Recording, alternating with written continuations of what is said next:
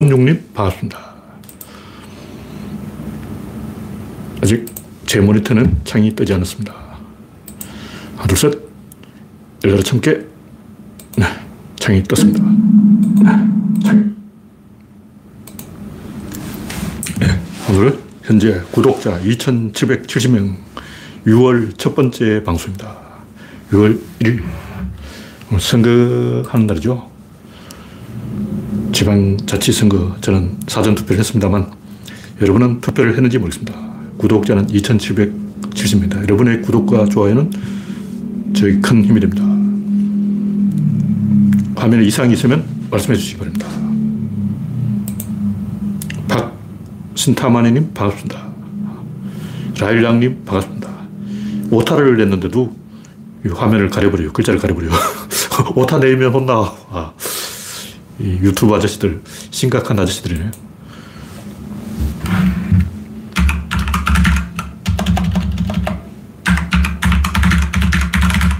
오타 냈다고 꾸지람 듣고. 네, 라일랑님, 서버 마이스트로님, 이영수님, 홍택중님, 반갑습니다. 현재 13명이 시청 중입니다. 오늘 휴일이니까 아무래도 시청자 좀 줄어들지 않을까 이렇게 생각하지만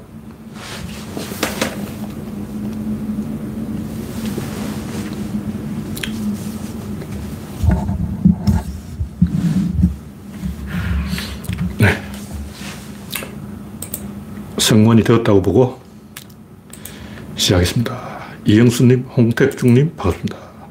현재 18명 시청 중입니다. 화면이 약간 삐뚤어졌는데 바로 잡을 방법이 없네요. 뭔가 마음에 안 들어. 네, 아까보다 조금 나은 것 같기도 하고 시작해 보겠습니다. 첫 번째 곡지는 지방선거 관전 요령. 뭐 이번에 선거 투표율이 좀 낮다고 하는데 좋은 신호인지 나쁜 신호인지 모르겠어요. 어쨌든 이것은 윤석열한테는 안 좋은 신호예요. 우리한테는 좋은 신호인지 나쁜 신호인지 잘 모르겠는데 윤석열한테는 100% 이게 안 좋은 신호입니다. 이명박도 투표율이 굉장히 낮았는데 투표율 낮든 말든 이기기만 하면 장땡이다 아니고 이게 이제 망할 조짐인 거예요. 망조가 들었다. 이기면 장땡이 아니고 이기나 지나 투표율이 낮으면 국민이 기대하지 않는다는 뜻이기 때문에 기대하지 않으면 잘못을 하든 잘하든 신경 안 쓰고 느닷없이 뒤통수를 쳐요. 어느 순간 찬스가 왔다. 그때 이제 강한 파도가 들이 닥치는 거죠. 지금은 사람들이 윤석열에 대해서 관심이 없기 때문에 네가 사고를 치든 말든 신경 안 쓰는 거죠. 이것은 투표율이 낮은 것은 윤석열 입장에서는 아주 안 좋은 것이다. 그리고 우리 쪽은 이제 민주당의 조직표, 고정표가 움직였는가, 그건 잘 모르겠어요. 그렇지만, 어쨌든 조금 기대해 볼 만한 분위기예요.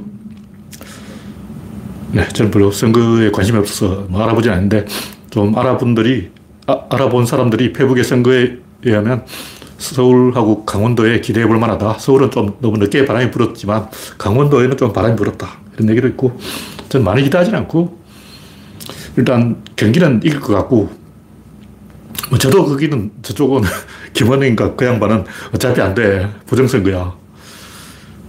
제주도, 충청도, 세종시 이 중에서 한 두 개만 먹으면 돼요. 그러니까 호남, 광주, 그리고 충청도에서 한두 개, 인천, 경기에서 한두 개, 강원도 이쪽에서 다 합쳐서 여섯 개 먹으면 많이 먹은 거고 다섯 개 먹으면 본전치기, 네 개 먹으면 진 거예요. 이 정도로 생각합시다. 너무 많이 기대하지 말자. 기대했다가 기대 못 미치면 상처 있고 기대 안 했다가 뜻밖의 승리하면 기분 좋고 어쨌든 제가 맥주는 사놓고 냉장고에 넣어놨습니다. 네. 박명희님, 릴랑가님, 와이에치님, 지호야님, 우선님, 우창님 반갑습니다. 현재 37명이 시청 중입니다. 제가 하고 싶은 말은 지방선거는 김대중 대통령이 단식 투쟁에서 목숨 바치고 얻어낸 거예요. 근데 김대중 반대한 사람은 지방선거 투표 안 하면 돼. 야, 당신들은 지방선거 반대했잖아. 지방선거 자, 체를 반대하는 놈들이 거기 가서 투표한다는 거 좀 이상하지. 국힘당의 당론은 지방선거는 하지 말자. 대통령이 임명하자. 이게 이 국힘당의 당론이라고. 그러니까 그런 사람들이 투표장에 가는 것 자체가 모순이지. 사람이 지조가 있어야지 말이야. 지조가 없어. 지조가 있다면 끝까지 개겨야지. 우리 국힘당은 지방선거 반대야. 투표 반대. 다 먹어. 민주당 다 가져가. 우리는 안 해. 이 정도 해야 좀, 저 양반 좀 골수 국힘당 지지자구나. 됐어. 뭐 이렇게 제가 등이라도 돋아주고 인정을 하지. 치사하게 말이야. 자기들이 지방선거 반대해놓고 출마하기 어딨어. 출마 안 해야지. 오세훈 왜 나왔어? 당신은 지방자치제 반대잖아. 지방자치제 반대 세력은 후보를 안 내는 게 맞습니다. 그래서 생각해보면 김대중 대통령이 다 만든 거예요. 그 투표를 가기 전에 김대중 대통령한테 절 한번 하고 가라고. 의료보험, 국민연금, 의약분업, 무상급식 전부 민주당이 한 거예요. 뭐 저쪽이 조금 또 반 숟가락, 숟가락 걸친 것도 있긴 있는데 대부분 보면 이 우리 쪽이 다 한 거라고. 저쪽은 그냥 방해하다가 딴지 걸다가 마지못해 이제 살짝 손가락 이렇게 거들어 놓고 자기도 막 생생 내려 그러고. 우리가 다 한 거잖아. 음. 민주주의 자체가 우리 거라고. 우리한테 저작권이 있고 특허권이 있고 저쪽은 없어. 저쪽 독재 세력이고 독재 세력은 선거를 하면 안 돼. 투표를 하면 안 돼. 대선도 하면 안 돼. 선거하는 놈은 나쁜 놈이지. 왜냐면 쥐들이 민주주의 반대했잖아. 할 말이 없는 놈들이. 조선일보는 언론 자유를 반대한 세력이기 때문에 언론 신문사를 문, 문 닫아야 돼. 왜냐면 니들이 언론 자유 반대했잖아. 지들이 언론 자유 반대해놓고 언론 운영하고 그게 모순이지. 박정희를 찬양한 놈들은 언론 자유를 반대한 놈들이기 때문에 신문을 팔아먹을 자격 자체가 없는 거예요. 신문사 문 닫는 게 박정희 추종자 다운 당당한 자세지. 우리는 당당하게 언론 자유 반대, 신문사 문 닫아. 언론 통폐합, 전두환. 응? 전두환 존경하는 언론 통폐합 지지 조선일보가 왜 신문사를 계속하고 있냐고 다 없애버리지. 그는 투표할 자격도 없는 놈들이에요. 네. 원예치님, 우주최강님, 라일락님, 이우성님, 반갑습니다. 네, 다음 곡지는 김어준의 김건희 까심녀 만들기. 이 김어준이 김건희를 계속 물고 늘어지는데 중요한 것은 김건희가 계속 먹이를 주고 있다는 거야. 계속 먹이를 줘. 개를 키우는 줄 알았더니 어준이를 키우고 있어. 와, 개 키우기도 바쁜데 어준이까지 키우고 있다니. 부지런한 사람이야, 부지런한 사람이야. 왜 김 어준한테 계속 먹이를 줄까? 어. 김어준하고 김건희하고 둘이 싸우면 누가 이기냐. 안 싸우면 어른이 이기고 싸우면 무조건 어린애가 이기는 거예요. 그러니까 지금 형식적으로는 김건희의 지위가 김어준보다 훨씬 더 높다고. 영부인이잖아. 근데 영부인 활동을 안 하겠다 해놓고 뒤로 하고 있어. 그걸 국민 몰래 하고 있는데 이게 반칙이에요. 이게 불법이야. 왜냐하면 대통령이라는 것은 국가 전체를 대표하는 거지 어떤 특정 정파를 대표하는 게 아니에요. 우리나라 헌법이 그렇게 돼 있어. 대통령은 특정 정파를 대변하는 게 아니기 때문에 이 어느 정당을 지지한다고 하면 탄핵돼요. 그럼 대통령은 어느 정당을 지지할 수도 없어. 근데 자기 뭐 팬카페에 사진을 빼돌렸다. 이게 불법이에요. 범죄야, 범죄. 어쨌든 영부인 활동을 안 하겠다고 해놓고 했는데 문제는 왜 이런 짓을 할까? 이 병이 병. 관종은 병이라서 치료약이 없어. 제가 칼럼까지 써놨는데 이 김어준은 김건희 약한 고를 본 거예요. 왜 그러냐면 이게 이제 하극상이라고.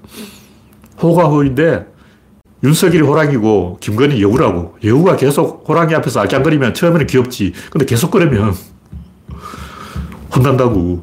이게 하극상이야. 우리나라 이 통신사가 일본에 딱 가니까 토요토미가 아기를 안고 돌아다니다가 아기 오줌 쌌다고 똥 쌌다고 막 그질거리를 하고 있는 거야. 처음에는, 어, 친근하네. 와, 저 양반이 친근한 사람이라서 어, 아기들을 안고 어, 아기 기저귀도 갈아주고 토요토미가 어, 괜찮은 사람이네. 이렇게 생각하다가 조금 생각해보면 어, 저 인간이 미쳤나. 혹시 정신병자가 우리를 모욕하기 위해서나 어느 순간 선을 넘어버리면 이제 나중에 씹을 때는 엄청나게 이게 돌이 날아오는 거예요. 그렇게 처음에는 귀엽게 보다가 어느 순간 태도를 180도로 바꿔서 칼로 쫓아온다고. 이런 짓을 하면 안 돼. 풍신수길은 조선통신사가 왔는데 어린애를 안고 다니다가 500년이 지나 아직도 씹히고 있어. 그 500년 전 이야기라고. 근데 500년 동안 씹히잖아. 김건희도 한 100년 씹힐까? 저런 짓을 하면 씹혀요. 뭐 개를 아, 키우는 건 괜찮은데 지금 하는 짓이 어, 개를 안고 다니는 짓이 그, 그, 냥 개를 키우는 게 아니에요. 그 선을 넘었어. 왜 이 김건희는 계속 그러고 있을까? 관종병에 걸린 거예요. 왜 관종병에 걸렸나? 다른 사람은 안 그러잖아. 다른 역대 영부인들은 그런 행동을 안 했어요. 근데 왜 김건희는 그런 행동을 할까? 컴플렉스죠. 컴플렉스를 들켜버린 거야. 다 들켰어. 문제는 이제 김어준이 이걸 계속 갖고 논다는 거죠. 다양하게 변주를 하는 거예요. 다양한 음악이 나와. 어? 자극하면 반응한다고. 이렇게 한번 자극해보고, 여기도 한번 자극해보고, 여기도 한번 건드려보고, 여기도 한번 찔러보고, 여기도 한번 쑤셔보고. 계속 그러면 김건희가 계속 그게 반응을 하는 거예요. 악기, 악기가 돼버려요. 악기 연주하는 기타 치는 사람처럼 여기도 한번 쳐보고, 여기도 한번 쳐보고, 다양한 소리를 만들어내면 이제 하극상이죠. 호가 호위를 들켜서 뭐냐면 국힘당의 컨트롤 타워가 없다. 의사결정 주체가 없다. 주인이 없는 당이다. 이게 들통나버린 거예요. 윤석열은 바지고 김건희는 주인이냐? 그것도 아니에요. 둘 다 바지야. 하나는 바지고 하나는 치마냐? 하여튼 이 김어준의 김건희 가심녀 만들기에 놀아나지 않으려면 김건희가 해야 될 행동은 침묵. 아니 정보를 안 주는 거예요. 근데 관종병은 정신병이기 때문에 그 불가능해요. 치료가 안 돼. 약이 없어. 하여튼 이거는 김건희를 위해서 충고를 해주는 거예요. 김건희가 살려면 김호준한테 밥을 주지 말라고. 네, 다음 꼭지는 민주당의 운명. 제가 한 얘기는 뭐 여러 번 했던 얘기지만 지도자는 위험이지, 위험. 쪽을 팔면 안 돼. 초복도 쪽 팔면 끝이야. 그 뭐냐면, 아까 얘기했듯이 하극상, 호가 호의, 꼬리가 머리를 흔드는 현상, 이런 짓을 하면 안 돼요. 조선통신사 얘기를 여러 번 했는데, 선원들한테 권력을 내주면 안 돼. 주인은 나다고. 내가 리더야. 내가 결정해야 되는데, 사장이 직원한테 물어보고 결정하고 이러면 이제 망하는 거예요. 왕이 이렇게 신하들에게 다 물어봐요. 그 결정 지가 한다고. 조선시대 왕이 그런 게 영의정한테 물어보고 좌의정한테 물어보고 이 대감한테 물어보고 저 대감한테 물어보고 모든 신하들의 의견을 들은 다음에 어떻게 하면 지 마음대로 결정하는 거예요. 그게 왕이에요. 근데 어떤 딱 이게 바뀌어서 특정한 신하의 의견이 계속 반영된다. 그럼 그, 그 세도 정치인 거예요. 홍국영. 세도 정치의 결과가 뭐냐? 조선 멸방. 조선은 정조 임금 때문에 망한 거야. 이 학자들이 지적을 안 하는데 세조, 세도가 세도가 세력이 등장한 순간 그 끝난 거예요. 특정 성씨가 언급되면 그 자체로 이미 이제 아웃된 거야. 조선왕조는 이시 지방 소유인데 갑자기 뭐 장김 이런 설을 나오고 민씨 이런 이야기가 나오고 어? 왜 이런 얘기가 나오냐고. 그 성씨가 언급되는 것 자체가 조선왕조가 멸망했다는 얘기예요. 어, 제가 하는 얘기는 우리가 이기는 이유는 도구로 이기는 거지. 뭐 화장을 잘해서 이기고, 막 얼굴로 이기고, 뭐 이뻐 보여서 이기고, 재롱 부려서 이기고, 뭐, 어, 나 이뻐! 이런 거 해가지고 이기고 그런 게 아니에요. 지금 박지현이 하는 건 나 이뻐? 뭐 이런 거라고. 막 울면서 나 불쌍하지. 나 찍어줘. 뭐 정의당은 108배를 했다 그러는데 자세히는 안 봤어요. 왜 108배를 했는지 모르겠지만 심파 찍는 거 아니야. 그런 거 해봤자 효과 없어요. 그런 것은 이기는 선거를 더 크게 이기게 할 때는 도움이 되는데 지는 선거를 이기게 할 수는 없어. 지는 선거에 그런 짓 하면 더 져요. 우리가 이기는 거는 딱 하나예요. 우리가 총을 잘 쏘는 거야. 우리가 이기는 흐름이 와야 돼. 그 어떤 거냐. 인터넷, SNS, 유튜브, 이런 거, 새로운 문명의 도구들이 처음 나타나면 우리가 이겨요. 근데 그게 이제 사라져 버렸어. 그럼 지는 거야. 그럼 앞으로 우리가 이긴다는 희망 어디냐? 지금 인류의 딜레마가 뭐냐? 중국이. 중국 골칫거리. 이게 70억의 골칫거리야. 그 다음에 인도 골칫거리. 인류가 다, 뭐 기후 문제 뭐 그런 건데 그게 중요한 게 아니고 기후가 중요한 게 아니고 중국 70억, 인도. 인도가 중국보다 인구가 많아요. 아프리카에도 인구가 폭발하고 있어. 조금 있으면 아프리카 인구가 20억. 인도 인구 30억. 중국 인구 20억. 그러면 백인 인구가 15억인데 비백인 인구가 80억. 이게 하극상인 거예요. 비백인 인구 80억이 백인 인구 15억 머리 꼭지에 올라가는 순간 이게 이제 자빠지는 거야. 밸런스가 축이 무너진다고. 축이 대칭을 장악하지 못하면 구조 붕괴가 일어나는 거예요.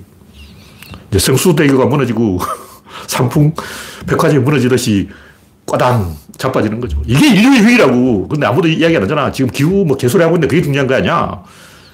인류의 진짜 위기는 아프리카 20억, 이슬람 30억, 인도 30억, 중국 20억, 다 합치면 120억, 백인 10억, 멸망. 이 멸망이 멸망. 이게 진짜 위기라고. 그럼 살아날 방법 없느냐? 있어요. 중국이 잘해야 돼. 왜냐하면 아프리카 언니들, 저 아, 이슬람 아저씨들, 인도 아저씨들 다 답이 안 나와. 그 아저씨들은 답이 없어. 어차피 답이 없어요. 그럼 이제 인류는 중국한테 목줄을 잡히는 거예요. 그 중국을 설득할 수 있는 세력은 한국밖에 없어요. 일본은 아예 등 돌리고 섬에 쫙 막혀서 키워나올 생각이 없고 한국이 아니면 중국을 컨트롤할 수 있는 인류가 없는 거예요. 중국, 미국인들은 중국인을 이해 못 해. 중국에서 왜 저러지? 중국인들은 원래 이 낯이 두껍기 때문에 이 후억학을 연마해서 본심을 절대 안 들켜요. 그래서 서양 사람들이 중국인을 두려워해요. 황화론. 중국인들은 표정이 없다. 표정이 있는데 그걸 못 알아보는 거예요. 백인들은 동양인의 표정을 읽을 수가 없어. 그래서 무표정한 몽골리아. 이런 말이 있는 거예요. 속, 속을 알 수가 없는 도대체 무슨 생각을 하고 있지? 왜 저러지? 두려워하는 거예요. 공포를 가지고 있다. 근데 한국만이 이 대화가 되는 인종이기 때문에 한국이 아니면 인류의 문제를 해결할 수 없어요. 그리고 우리가 좀 자신감을 가지고 인류가 우리를 부르고 있다. 세계가 우리를 부르고 있다. 대한민국이 없으면 세계가 안 돌아간다. 이런 걸 좀 알고 그럼 타야 돼요. 근데 그런 찬스 온다는 거죠. 도구를 가지고 이야기해야지 나머지 뭐, 음, 다 필요 없어. 다 개소리야. 뭐 이념이 어떻고 뭐가 어떻고 전부 개소리인 거예요. 그냥 말을 갖다 맞춘 거죠.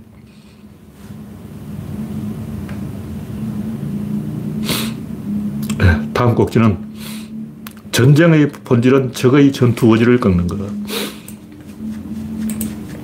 지금 그 러시아가 동부 땅을 좀 따먹었다고 그 걱정하는 사람이 있는 것 같아요. 전혀 의미가 없어요. 우크라이나 땅이 워낙 넓기 때문에 그 돈바스 그 지역 이미 돈바스의 95%를 먹었다고. 이제 3% 남았어, 3%. 앞으로 두 달 동안 돈바스를 때려가지고 3% 먹는 게 무슨 의미가 있냐고. 아무 의미가 없어요. 우크라이나가 반격한다면서 크림반도까지 쳐들어가는 게 문제지. 지금 해야 될 일은 러시아를 막는 게 아니고 젤렌스키를 막아야 돼. 그러니까 서방이 공격 무기를 주면 안 되는 거예요. 젤렌스키가 달란 대로 주면 안 돼. 제가 하고 싶은 얘기는 사람들이 계속 전차 이야기 안 돼. 전차는 TV에 잘 나오는 거고 카메라가 잘 받는 거고 전쟁의 꽃은 포병이에요. 포병. 포병이 전쟁 다 하는 거예요. 러시아가 처음에 전차만 가지고 왔다가 안 되니까 이제 포병을 끌고 온 거죠. 포병은 뒤에 있기 때문에 지금 우크라이나가 격파했다는 대포가 몇 개 없어. 전차는 이미 막 엄청나게 격파했다 그러는데 대포는 별로 격파를 안 한 거야. 왜 이, 나오는데 전차는 1358대를 격파했는데 대포는 649대. 근데 대포가 전차보다 훨씬 많아요. 근데 왜 대포를 격파를 못하냐. 뒤에 있으니까 뒤에 숨어 있기 때문에 격파할 수 없는 거예요. 그래서 대포를 격파하려면 우크라이나도 대포가 있어야 되는데 우크라이나 대포가 없어. 전쟁의 진짜 꽃은 항공기죠. 근데 항공기는 순식간에 이 제공권이 결정되어 버리기 때문에 재미가 없어. 토론할 끌 수가 없다고. 미국하고 이 소련이 러시아가 항공기를 붙으면 이게 3초 안에 미국의 승리로 완성으로 끝나버려요. 어차피 전자장비로 하기 때문에 컴퓨터가 나온다고. 그러니까 러시아 항공기는 100대 빵으로 미국한테 집니다. 근데 전차는 좀 해볼 만하다. 숫자로 밀어버리면 혹시 모르잖아. 뭐 이런 거죠. 그 전차에 대해서 자꾸 이야기하는데 전차가 답은 아니고 전차는 상대방 전차를 끌어내는 거고 실제로 때리는 포병이라는 거죠. 그래서 화려한 전차전은 막 돈바스 대기갑전 개소리 그런 거 없어요. 그냥 포병으로 뒤에서 계속 때리는 거예요. 그런데 우크라이나는 자기들이 싸우기 좋은 선까지 물러나야 돼요. 세베르 도너체크 그 강 서쪽으로 옮겨가야 돼. 그리고 영토 좀 뺏겨도 괜찮아요. 중요한 독립이죠. 우크라이나가 지금 해야 되는 건 10만 명이 죽어야 되는 거예요. 그래야 우크라이나 체면이 좀 서고 우리도 좀 죽었네. 아, 죽을 만큼 죽었다. 이 정도면 사람이 좀 죽은 거 아니야. 이렇게 이제 칠러파를 설득할 수 있는 거예요. 한 만 명 정도 죽어가지고는 칠러파가 계속 바로 한다고. 의사결정이 안 되는 거예요. 한 10만 명 죽어야 우크라이나가 나라가 돌아가기 시작한다고. 그래서 전쟁을 하고 있는 거예요. 제가 하고 싶은 얘기는 지금 이 전쟁이 미국 남북 전쟁하고 비슷해. 남북 전쟁이 왜 일어났나? 말은 그럴 때 되면 노예가 어떻고 뭐 남부가 연방을 깨려고 해서 그게 문제고 연방이 죽냐고 어쩌고 이건 그냥 갖다 붙인 말이에요. 그런 말은 하루에 100개도 지어내. 본질은 뭐냐? 생산력이죠. 남부는 면화를 수출했는데 이게 굉장히 위험한 구조예요. 그냥 공업, 공산품을 자기가 생산 안 하고 다 다른 나라 사오고 대신 이 면화를 수출한다는 것은 이 굉장히 구조적으로 취약한 거예요. 이 구조적으로 취약하면 항상 전쟁이 일어나는 거예요. 그러니까 북부는 그 당시 이 옥수수 왕이라 그래가지고 옥수수를 대량 생산하고 그 온갖 농기계도 생산하고 공산품을 자기들이 생산했기 때문에 구조가 돌아가는 구조. 이 톱니가 맞물려 돌아가는 구조. 남부는 그냥 면화를 수출해야 되는데 면화값이 폭락해가지고 왜냐면 영국 사람이 인도에서 면화를 재배하거든. 이집트에서 면화를 재배하고. 이제 미국 면화 필요 없어. 너희들 면화 안 사. 이렇게 돼버린다고. 그래서 면화왕이 망한 거야. 그러니까 구조 붕괴로 남부가 무너진 거예요. 우리가 생각하면 노예제도 때문이다. 뭐 연방 이탈이 문제다. 이런 그냥 학자들이 잘난 척 하려고 지어낸 개소리고. 그런데 속아넘어가면 안 돼. 본질은 먹고 살 밥그릇이 없는 거야. 밥이 없어. 밥이 뭐냐? 면화다. 면화 수출. 그런데 인도에서 면화를 재배하니까, 이집트에서 면화를 재배하니까 면화 수출길이 끊겼어. 이제 먹고 살 길이 없어진 거야. 목에 칼이 들어왔어. 그럼 어떻게 되냐? 전쟁해야지. 이게 진짜라고. 지금 러시아 똑같아요. 석유 팔아서 먹고 사는 거예요. 이제 러시아는 공업으로는 경쟁력이 없어. 중국한테 밀렸어. 처음에는 러시아가 좀 후진국이고 가난하니까 노동력이 있잖아. 인력이 충분하다고. 그 한국에서 현다의 공장도 어, 도입하고 러시아의 그 동유럽의 풍부한 노동력을 이용하려고 했는데 중국이 선수를 쳐버렸다. 노동력 하면 중국이지. 15억이 있잖아. 15억한테 물어봐야지. 러시아 1억 가지고 뭐지? 명함을 내밀려고. 1억 러시아는 베트남한테도 밀려. 그럼 러시아는 뭐줄 거냐고. 그럼 결국 러시아가 먹고 살 방법은 석유 장사밖에 없고 이 자체, 이 구조 자체가 취약한 거예요. 불안한 거야. 그럼 전쟁해야지. 그 당시 미국 남부는 면화 장사를 했는데 면화가 망했어요. 그래서 구조적으로 이 왜곡돼 있어가지고 산업이 붕괴할 수밖에 없는 그런 구조였다고. 취약한 구조. 그래서 사생결단인 거지. 이런 본질을 가지고 이야기해야 된다고. 결국 인간은 밥 때문에 전쟁하는 거예요. 먹을 게 없으니까 전쟁하는 거예요. 지금은 먹을 게 있는데 앞으로 먹을 게 없을 것 같다 하는 불안. 이거, 이런 현상이 나타나면 전쟁을 해요. 네, 다음 곡지는 워렌 버핏의 명언. 돈을 따려고 하지 말고 잃지 않으려고 해라. 이게 제가 항상 하는 이 마이너스 원리를. 플러스는 내 소관이 아니에요. 마이너스는 내 소관이라고. 그러니까 내 주머니에서 얼마나 빠져나갈 것인지 이건 내가 잘 조절할 수 있는데 이건 수도꼭지처럼 틀면 돼. 잠그면 돼. 잠갔다 이랬다 잠갔다 이랬다 이걸 할 수 있는데 들어오는 거는 내가 하는 게 아니고 위에서 엄마가 용돈을 주면 받고 안 주면 못 받는 거예요. 아빠가 실직했다. 용돈이 끊겼다. 그러면 이제 굶어야지. 어쩔 거야. 그건 내가 결정하는 게 아니라는 거지. 마찬가지로 주식도 장이 선 흥하면 돈을 버는 거고 장이 망하면 못 버는 건데 내가 할 수 있는 거는 뭐냐면 손실을 줄이는 거예요. 요건 물타기를 열심히 하면 돼. 손실은 내가 어떻게 해볼 수가 있다. 수익은 장이 좋아야 돼요. 이러면 사실 다 아는 거예요. 근데 문제가 뭐냐. 문제는 그게 아니고 그걸 그대로 실천하는 사람이 사이코패스라는 거지. 그래서 워렌 버핏은 사이코패스가 아닐까. 조사해봐야 돼. 그래서 사이코패스들은 그렇게 할 수 있는데 일반인들은 그렇게 못해요. 하고 싶, 그 답을 알아도 못해. 왜냐면 호르몬이 안 나와. 처음에 호르몬이 뿜뿜 나오기 때문에 막 흥분해가지고 밤에 잠도 안 자고 막 차트 보고 연구하고 막 공부하고 한다고. 근데 인간은 학습병이 있기 때문에 이걸 공부하다가 때려치우고 이걸 공부하고 계속 갈아타기를 해요. 경마장에 가도 그런데 이번은 말을 잘 관찰해 볼까? 이번은 복성식을 연구해 볼까? 이번은 단성식으로 해 볼까? 이번은 대끼리로 가볼까? 이런 식으로 계속 이제, 아, 복병말을 추적해야 돼. 뭐, 이런 식으로 계속 엉뚱한 연구를 한다고. 그러니까 자기만의 그 배팅 방법을 완성하는 게 아니고 이거 했다가 저거 했다가 계속 갈아타는 거예요. 학습 본능 때문에. 왜냐? 여기서 하다가 요거 때려치우고 요거 공부할 때 갑자기 에너지가 빵 나오는 거예요. 집중이 빵 된다고. 그래서 막막 집중하는 거야. 그러다 호르몬이 뽀로록 호르몬이 죽어버려. 호르몬이 죽어버려. 다시 흥미를 잃어버려. 그럼 갑자기 이걸 또 발견해. 아, 이거였어. 이게 정답이었어. 그러고 또 이쪽으로 일제히 달려가고 호르몬이 빡 나와요. 그 또 호르몬이 죽어버려요. 결국 호르몬 따라간다고. 호르몬이 나와주는 대로 요거 하다가 요거 하다가 이 도레미파솔라시도 다 하다가 이제 망하는 거야. 그 결국 이제 비트코인 한다고. 무슨 얘기냐면 결국 이게 에너지 승부예요. 그럼 어떤 사람이 돈을 따냐면 일단 여유가 있는 사람. 돈이 많은 사람들은 뭐 좀 이래도 상관없으니까 이거 했다가 저거 했다가 안 한다고. 그리고 정신적으로 안정되어 있는 사람. 불안한 사람은 주식하면 안 돼요. 혹은 사이코패스, 혹은 에너지 엄청나게 많은 사람. 진짜 집중력이 있는 사람.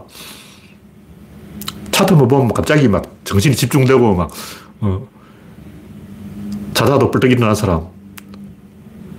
에너지가 있거나 돈이 엄청 많거나 사이코패스거나 여유가 있거나 마음이 안정되어 있는 사람은 하면 된다. 그게 안 되는 사람은 계속 방법을 바꾸다가 멸망한다. 그런 얘기입니다. 네, 다음 곡지는 김포 장릉의 코미디. 이건 제가 언급 안 하려고 그랬는데, 왕릉뷰, 요 이름이 기가 막혀. 왕릉뷰. 이 말 한마디로 조지는 거예요. 이게 딱 말싸움하기 좋은 거예요. 말싸움하기 좋은 건데, 유네스코 하면 사람들이 다 끄뻑 죽는다고. 유네스코 하면 사람들이 막 난리 난 줄 알고, 도대체 유네스코가 뭐야? 무슨 개백다구야. 유네스코 좋아하네. 아, 유네스코 이름을 해야 돼. 그러고, 유네스코, 유네스코, 유네스코 하고 울고 불고 막. 사람들이 유네스, 유네스코가 뭔지 모르거든. 그 아무것도 아니에요. 그냥 유네스코는 유네스코야. 우리가 우리 문화재를 관리해야지. 왜 남한테 신경 써? 프랑스한테 선전포고에서 뺏긴 약탈해가 문화재를 되찾아야지. 뭔 유네스코 타령하고 있네. 뭐 제주도 무슨 세계 7대 자연경관 개소리 하고 있네. 무슨 어린애 같은 개수작이야. 뭐 세계 7대 자연경관 그런 게 어딨어. 정신병 아니야. 유네스코 그거 하는데 제가 반대를 안 해요. 왕릉뷰 그거 반대를 안 하는데 솔직히 왕릉 아니잖아. 그게 무슨 왕릉이야. 왕이 무채야 왕릉이지. 뭐 사후에 추존된 것도 왕릉으로 쳐준다면 쳐주는 건데 뭐 그걸 또 굳이 제가 방해할 필요 없는데 제가 하고 싶은 얘기 뭐냐면 영화 식객을 보면 그 평가하는 사람이 일본인이야. 일본인이 왜 하, 음식 평가를 해? 조선통신사 기록에 보면 아, 오늘 일본은 어느 지역에 왔다. 먹을 만한 게 없다. 일본 음식은 맛이 없다. 근데 사케는 먹을 만하다. 내일은 어디로 옮기는데 한번 기대해 보자. 하, 여기 기대했는데 역시 맛이 없다. 대구탕을 이렇게밖에 못 끓이나. 일본 음식 맛없어요. 근데 왜 일본 음식, 일본 사람이 음식을 평가해요? 영국 사람이 평가하게 하지. 이게 무슨 얘기냐면, 문화재 관리도 그런데, 옛날에는 펠레를 유럽에 안 보내는 게 애국이라고 생각했어요. 브라질은. 그래서 펠레를 꽉 끌어안고 있다가 죽었어요. 펠레를 절대 보낼 수 없어. 펠레는 우리 국부야. 그럼 지금은 이제 손흥민을 절대 영국에 보내면 안 돼. 손흥민은 우리 국부야. 손흥민 출국 금지. 손흥민은 발에 족쇄를 채워가지고 꼭꼭 묶어놓으라고. 브라질이 펠레를 브라질에 가두어 놓은 게 플러스 됐을까요? 마이너스 됐을까요? 한국이 손흥민을 외국에 못 나가게 묶어 놓으면 손흥민을 국보로 지정해서 국보 해외 유출 금지. 이렇게 당한 사람이 누구냐? 선동열이죠. 차범근도 처음에는 못 나가게 했는데 어떻게 나갔어요. 온갖 터집을 다 잡아서 차범근을 해외에 안 보내려고 그러는데 나갔죠. 차범근은 보냈는데 우리 야구는 축구를 이겨야지. 야빠가 축구한테 지면 된다. 축바는 차범근을 놓쳤지만 우리 야빠들은 선동열을 어떻게든 붙잡고 만다. 선동열을 절대 미국이 안 보낼 거야. 와, 우리가 이겼어. 선동열 미국에 못 갔지. 영영 죽겠지. 바보 짓을 하고 있다고. 내가 볼 때 차범근을 독일에 보내는 게 맞고 선동열을 미국에 보내는 게 맞고 브라질은 펠레를 국보로 지정하는 건 천하의 머저리짓이. 등신짓을 하면 안 된다고. 아이, 그거 돌이잖아. 자해를 한 거야. 자기 칼로 자기 목을 찔러. 그러고 막 자랑해. 내가 잘했지. 내 목을 찔렀다니까. 그러고. 어휴. 하여튼 인간은 쪽팔린 짓을 잘해요. 똥오줌을 못 가려요. 솔직히 이 제가 유네스코 이야기하는 것은 뭐 왕릉을 함부로 개발하라 이런 이야기 아니고 왜 외국 눈치를 보고 왜 외국 사람한테 평가를 받기냐고. 독일 같은 나라는 그 유네스코 지정됐다가 취소됐어요. 왜 그러냐. 신경 안 써. 그 신경 써서 뭐 살이 생기나 떡이 생기나. 왜 외국 눈치 보고 외국한테 아부하려고 그러고, 나 잘했지! 그러고 막 외국한테 인정받으려고.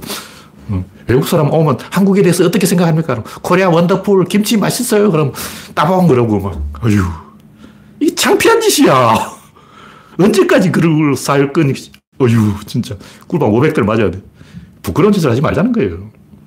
우리 가치는 우리가 정하는 거야. 유네스코 좋아하네. 그 이름 올릴 필요 없어요. 그게 자체가 열등이지. 콤플렉스 들키는 거예요. 일본은 아마 유네스코에 별로 관심 없을 거야. 내가 봤을 때는 이게 아마 그 일본을 이겨보려고 일본보다 더 많이 등재하겠다. 일본이 50개를 등재하면 우리는 60개를 등재하다. 이렇게 경쟁이 붙어서 그렇게 하는 것 같은데, 정신짓이. 그런 싹 무시해야 됩니다. 우리 가치 우리가 정하는 거예요. 네. 다음 곡지는 중력은 청력이다. 뭐 제가 이거 옛날부터 했던 얘기인데, 최근에도 뭐 그런 얘기 나오고 있어요. 근데 구조론에서는 이거 복잡하게 설명 안 하고 간단하게 써요. 왜 중력이 청력이냐? 모든 힘은 청력이에요. 인력이라는 게 없어. 인력이라는 게 뭐냐면 이렇게 축과 대칭에 딱 구조가 만들어졌을 때 이렇게 딱 상호작용을 할 때 그게 인력이에요. 물론 이제 중력자라는 게 있어가지고 중력자가 왔다 갔다 상호작용을 한다는 거예요. 중력자가 있냐? 아직 그 발견이 안 됐어요. 중력자가 있다고 치고 중력자가 둘 사이 왔다 갔다 하면 상호작용 구조가 있다면 이미 이거는 닫힌 개가 만들어져 있고 축과 대칭이 만들어져 있다는 거예요. 다시 말해서 인력이 작동하려면 상호작용 구조가 있어야 됩니다. 그, 그게 왜 있냐고. 그건 청력이 만드는 거야. 그러니까 인력은 척력이 만들기 때문에 1차적으로 인력이 먼저인 거예요. 근데 이거는 꼭 인력뿐만 아니라 그 자극과 반응, 카오스와 코스모스, 변화와 안정, 무질서와 질서, 원인과 결과, 모든 것에 대한 음과 양, 마이너스와 플러스, 모든 것에 다 해당되는 얘기인데, 데모크리, 데모크리토스의 원자로는 뭔가 딱딱한 것에서 답을 찾으려는 거고, 탈레스의 물 이론론은 말랑말랑한 것에서 답을 찾았는데, 말랑말랑한 게 뭐냐, 딱딱한 게 먼저, 먼저냐. 여러분 어떻게 생각합니까? 뭔가 말랑말랑한 게 먼저다. 아니다. 딱딱한 게 먼저다. 축구공은 뭔가 딱딱하다. 근데 사람이 슛을 하는 것은 말랑말랑하다. 그래 딱딱한 공이 먼저 있고 공이 있으니까 차는 게 아닐까. 이렇게 생각하는 게 원자론이고. 아니야. 사, 원래 발로 차고 다녔어. 근데 공이 보이니까 차는 거지. 공이 없을 때는 집단 차고, 볏집 차고, 어, 인정도 차고, 깡통도 차고, 돌멩이도 차고, 근데 돌 차니까 발이 아파. 그래서 공을 차는 거야.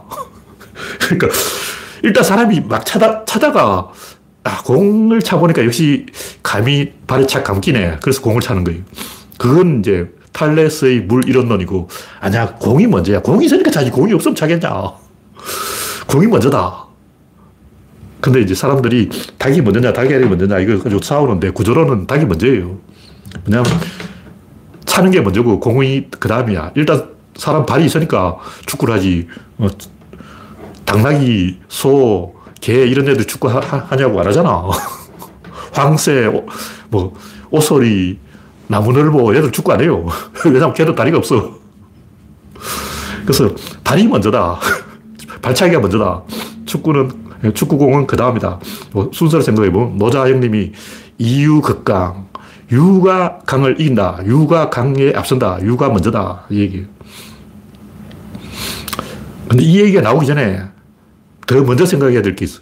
그게 뭐냐면, 스가 형님의 연기법인데, 이것이 있으므로 저것이 있다. 이것이 일어나면 저것이 일어난다. 다시 말해서, 유가 먼저냐, 강이 먼저냐, 이게 중요한 게 아니고, 유가 있으니까 강이 있고, 강이 있으니까 유가 있다. 이게 더 중요한 거다는 거지.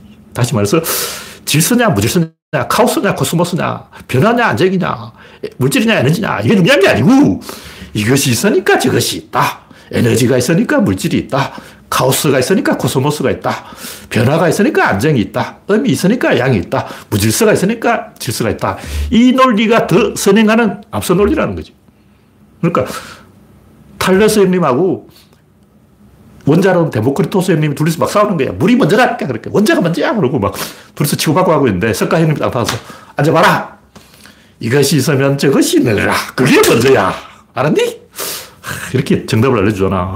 그러니까 카오스가 먼저냐? 코스모스가 먼저냐? 이게 중요한 게 아니고 카오스가 있어야 코스모스가 있고 코스모스가 있으면 카오스가 있다. 이게 더 핵심이라는 거죠. 시스템이다, 형님이에요. 그걸 이제 석가 형님이 이야기했는데 이걸 시스템이라고 그래요. 상관없습니다. 이것이 있으면 저것이 있다. 이걸 쌍이, 한 쌍이 같이 일어서는 게 이게 올라가면 이것도 올라가고 이것도 올라가면 올라가고 계속 이렇게 따라가는 게 이게 시스템이에요. 태양이 이렇게 가면 지구가 이렇게 따라가는 거예요. 근데 태양도 가고 있어. 지구 돌면서 따라가는 거예요. 달도 막 지구를 돌면서 따라가고. 계속 따라가는 게 시스템이라는 거예요. 태양 개, 개라고 하죠. 개는 시스템이고 시스템은 따라가는 것이다. 그래서 이것이 있으면 저것이다. 그게 뭐냐면 축과 대칭의 천칭 구조에 딱 이렇게, 이런 구조로 되어 있어요. 인간이 세상을 이해하는 방식도 그러니까 축과 대칭의 구조고 자연이 존재하는 방식도 축과 대칭의 구조라는 거죠. 인간이 세상을 어떻게 이해할 것인가. 움직이지 않는 것을 보면 돼. 아, 이렇게 생겼구나. 근데 움직이는 것은 나도 같이 따라가야 돼. 근데 못 따라가죠. 그래서 새가 날아가 버려요. 인간이 따라갈 수 없으니까 어떻게 해야 되냐. 새의 오른쪽 날개, 왼쪽 날개를 관찰하는 거예요. 서로 상호작용을 통해서 서로를 관찰하기. 다시 말해서 인간과 주체와 객체의 대칭. 나와 객체의 대칭이 있듯이 이 객체 안에도 작용과 반작용의 대칭이 있는 거예요. 그래서 주체와 대, 객체의 대칭을 응용해서 객체 안에서 상호작용이라는 대칭을 찾아내는 거 이것이 지식이다. 그 다시 말해서 어떤 자연의 어떤 것이든 다 축과 대칭의 이런 구조가 있어요. 옛날에는 그냥 뭐 중용이다, 중도다 해서 막연하게 뭐 중간에 어쩌고 근데 그게 아니고 뭐 코어가 있어요. 딱 그게 뭐냐면 2가 1 형성을 하는 거예요. 2는 그냥 2인데 2가 구조로 딱 엮여서 외부에 대해서 하나처럼 보이는 게 그게 시스템이라는 거죠. 이 우주가 그런 구조로 되어 있기 때문에 그 상호작용을 통해서 우리가 파악할 수 있다. 이런 얘기, 뭐 청력과 인력, 제가 쭉 하는 얘기. 예, 마지막으로는 구조론의 초대. 이것도 뭐 같은 얘기인데 세상이 변화라면 변화는 척도가 있는데 인간이 알고 있는 척도는 도량행이라고 그러죠. 도량행이 뭐냐면 길이, 너비, 부피 이걸 말하는 거예요. 근데 보통 이제 도량행을 하면 보통 네 가지밖에 몰라. 뭐 실제로 세 가지, 세 가지. 저울하고 대빵하고 자, 요 세 가지밖에 몰라. 왜 이 세 가지밖에 모르냐고 좀 이상하잖아. 어.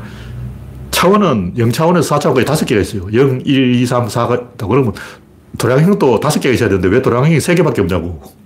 뭐가, 사람들이 그걸 고민을 안 해요. 아, 저는 옛날부터 그게 좀 이상했어. 차원이 0차원에서 4차원까지 다섯 개 있으면 도량형도 다섯 개 있어야지. 왜 도량형은 또 세 개밖에 없을까? 그래서 제가 다섯 개를 만들어냈어요. 그래서 콤파스, 그리고 낱개, 한 개씩 세는 게 이게 낱개예요. 이렇게 한 개 있으면 손가락 한 개 있다고. 이렇게 대칭시키는 거예요. 근데 이 손가락과 객체의 object의 대칭, 마찬가지로 그 내부의 자체의 대칭, 그것이 차원입니다. 무슨 얘기냐면 선이 있다는 건 점 두 개가 대칭되면 그게 선이에요. 우리는 자꾸 막줄 꺼놓고 그걸 선이라 그러는데 그 선이 아니고 대칭이 두 개의 점이 대칭되는 게 그게 선이에요. 그 선은 시작점과 끝점이 있어요. 그 선을 분할할 수 있다고. 왜냐하면 시작점과 끝점이 있기 때문에. 다시 말해서 두 개의 점이 대칭되어 있고 이 점을 두 개의 점으로 뗄 수 있으면 그게 선이다. 그럼 긴 거 이건 뭐냐? 그건 줄이에 줄. 보는 관점이 좀 다릅니다. 구조로는 요 코어를 보는 거예요. 크기를 보는 게 아니기 때문에 그래서 제가 콤파스를 이야기하는 것도 그런 건데 면이라, 면이 아니고 각이라고 하는 것도 마찬가지인데 코어를 보는 거예요. 코어 중심으로 생각을 하자. 콤파스의 꼭대기, 요걸 중심으로 생각을 하자는 거죠. 그래서 0차원은 숫자고, 그 낱개고, 1차원은 자, 길이, 2차원은 콤파스, 넓이, 3차원은 대박, 이건 부피, 4차원은 저울, 이건 질량인데, 밀도라고도 할 수 있죠. 여기서 중요한 이렇게 계속 대칭을 만들어 간다는 거예요. 선은 점 두 개의 대칭이고, 콤파스는 각은 선 두 개의 대칭이에요. 90도 딱 대칭되는. 대박은 뭐냐면 각 두 개의 대칭이요. 세 개죠. 이렇게 세 개를 만들어버리면 정육면체의 모서리가 만들어지는 거예요. 마찬가지로 저울은 두 개의 입체의 대칭이다.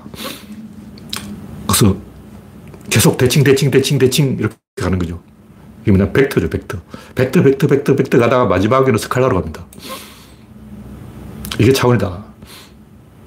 그래서 우리가 사물을 헤아릴 방법은 이렇게 대칭시키는 거예요. 한놈 두식이 석삼 너구리하고 딱 대칭시키는 거라고.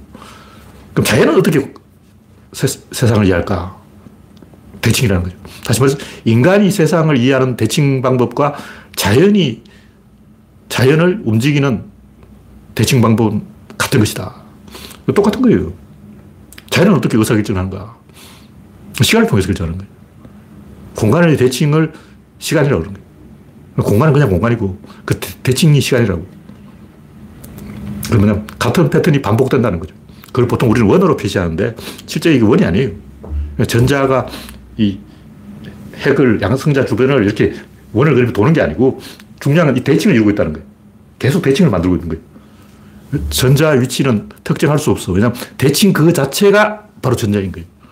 우리는 자꾸 뭐 뺑뺑 돈다 그러고 막 무슨 어, 뭐 안개처럼 표현한다 그러고 막 개소리 하는데 그게 아니에요.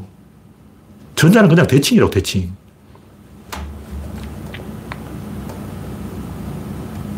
그래서 결론은 이 의사결정할 때는 손실이 일어나기 때문에 이 대칭은 계속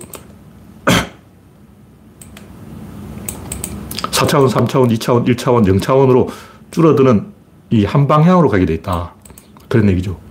그러므로 우리는 세상을 예측할 수 있고 대응할 수가 있다. 다시 말해서 헤아릴 수가 있다. 예를 손가락 몇 개 이게 헤아리면 이렇게 헤아리면 돼. 그냥 한 놈, 두식, 석삼, 우리 오징어 이렇게 헤아리면 된다고. 그럼 사건을 어떻게 헤아릴까? 헤아려 본 사람이 없어. 왜 사건을 안 헤아렸냐고. 콩이 다섯 개 있으면 콩알이 한 개, 두 개, 석삼, 너구리 하고 헤아리는데 사건이 있으면 왜안 헤아리냐. 그걸 내가 헤아려 봤어요. 그 질, 입자, 힘, 운동량이야. 사건이 어느 단계까지 와 있냐. 어, 발단, 전개, 위기, 절정, 결말. 순서를 보 아, 지금 사건의 단계는 발단이야. 지금 전개야. 지금 위기야. 지금 절정이야. 지금 결말이야. 이렇게 축구를 할 때는 전반전이 후반전이 따진다고. 어? 밖에 딱확 뛰어들어가지고, 야, 야, 지금 전반전이냐, 후반전이냐, 손흥민 골랐냐, 이러고 따진다고. 사건을 왜 질문 안 해? 사건에 대해서, 야, 저 지금 질이냐, 입자냐, 힘이냐, 운동이냐, 양냐, 이거 물어야지. 아무도 나한테 그걸 안 물어보더라고. 내가 물어본 거예요. 축구는 전반전, 후반전 있고, 사건은 질, 입자, 힘, 운동, 양이 있고, 한 방향으로 쭉 간다고. 계속 대칭을 만들고 가는 거예요. 그래서 우리는 이 사물을 헤아릴 수 있을 뿐만 아니라 사건을 헤아릴 수 있다. 그것이 구조론이다. 사건을 헤아려보자. 뭐 그런 얘기입니다. 네. 네, 프랙탈 이론에 대한 것도 구조론과 설명이 가능할 거. 이우성이 말씀하셨는데, 제가 볼때 프랙탈 이론은 그 일부, 뭐, 그럴듯한 얘기도 있지만 거의 대부분 개소리이기 때문에 굳이 이제 구조론으로 설명하려면 설명할 수도 있는데, 프랙탈 이론 그 자체가 개소리, 개소리. 뭐, 동명반복 그러고 있는데, 그 말이 굉장히 어눌한 거예요. 그 뭐냐면, 부분인과 전체의 관계가 아니고, 이 코어와 대칭의 관계죠. 다시 말해서, 형태가 복제되는 게 아니고 코어가 복제되는 거예요. 무슨 얘기냐면 이 손하고 요 팔하고 닮았네 이게 아니고 이 뼈다구가 닮은 거죠. 구조가 닮은 거지. 손하고 손가락하고 팔하고 별로 안 닮았어. 그 보면 야 팔뚝도 직선이고 손목도 직선이고 손가락도 직선인데 이거 닮았네. 이거 프렉탈이네 이러고 이러고 있는데 내가 봐도 그게 안 닮았어. 그게 닮은 게 아니고 이게 닮은 거죠. 그러니까 자꾸 엉뚱한 얘기를 하고 있어요. 근데 일단 그런 걸 이야기했다는 것 자체는 흥미가 있어요. 엉뚱한 걸 이야기하고 있다. 네, 오늘 방송은 이걸로 마치겠습니다. 참여해주신 119명 여러분 수고하셨습니다. 감사합니다.